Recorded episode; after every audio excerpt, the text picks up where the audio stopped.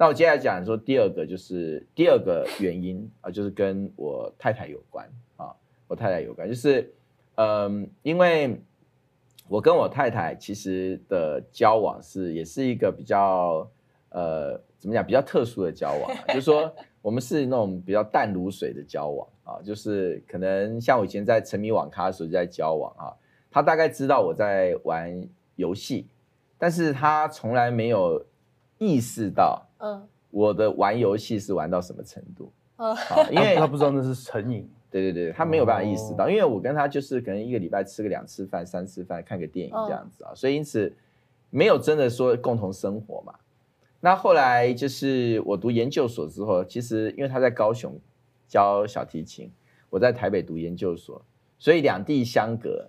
他也不知道我在干什么，所以所以那看起来我的成绩也没有，呃，没有对，也没有不过关啊，对不对？看起来我还都是一副非常正常的人模样啊，所以他也不会意识到我其实白天很正常，但晚上就跑去玩玩哈，对对对对对对，好惊喜啊！对，因为这样子远远距相处，后来我们呃决定要呃结婚了，哈，决定结婚。那决定结婚的第一年，他也是在高雄，嗯。他没有上来，所以我也在台北，所以一样相安无事啊，就 远距的婚姻相安无事啊。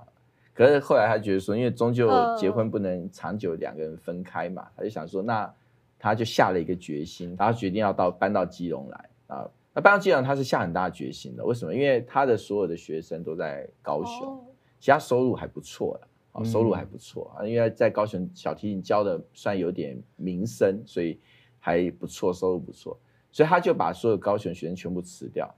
就下决心的就到基隆来。好，好了，结果发现哇，他来到基隆跟我共同生活之后，他才意识到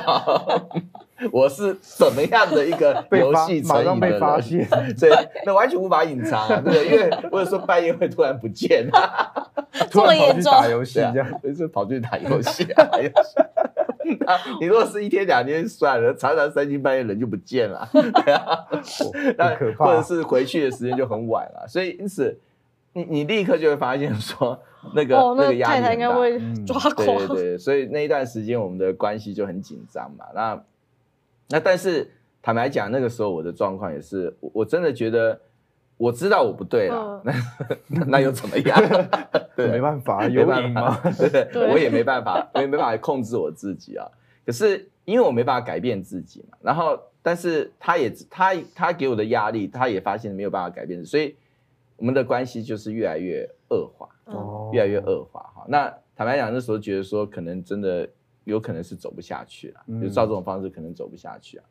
哎，可是好，我讲是呃，应该是。脱离游戏的一个非常重要的一件事情就发生了，嗯，好，就发生就是我太太怀孕了，哦，太太怀孕了，她怀孕以后就发现我的人的所有的世界就开始完全不一样，哦，为什么？因为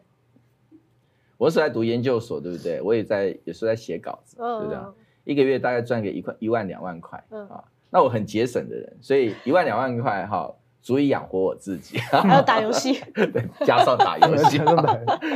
可是呢，当然不可能是呃养养老婆嘛，哈、嗯，然后那我老婆有积蓄嘛，所以她她短时间没有经济压力，因为她上来台北也找工作也没有那么找学生也没那么顺，哈，所以那个时候就是有很多的包括经济面的紧张啊。可是我心里就会觉得说，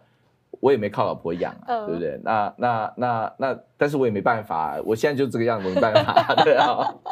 可是等到你知道有有小孩以后，你的想法就会突然开始想说，我总不能跟我的小孩讲说，哎、欸，我没办法哦，你要自己养自己哦，对不对？我我我没有靠你养哦，我会养我自己哦。那一算柴米油盐酱醋茶，哇，不得了。对啊，算一算算一算，所以那时候就出现一个很很完全新的一个压力哈。那这新的压力就是